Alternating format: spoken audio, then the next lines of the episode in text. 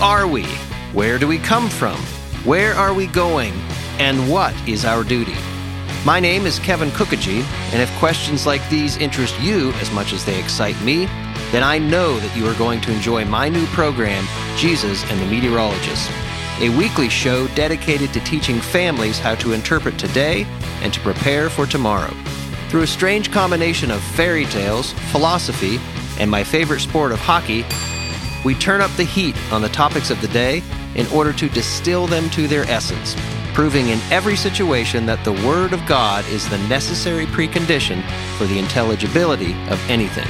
For in Him we live and move and have our being. So search for Jesus and the Meteorologist today wherever you listen to podcasts.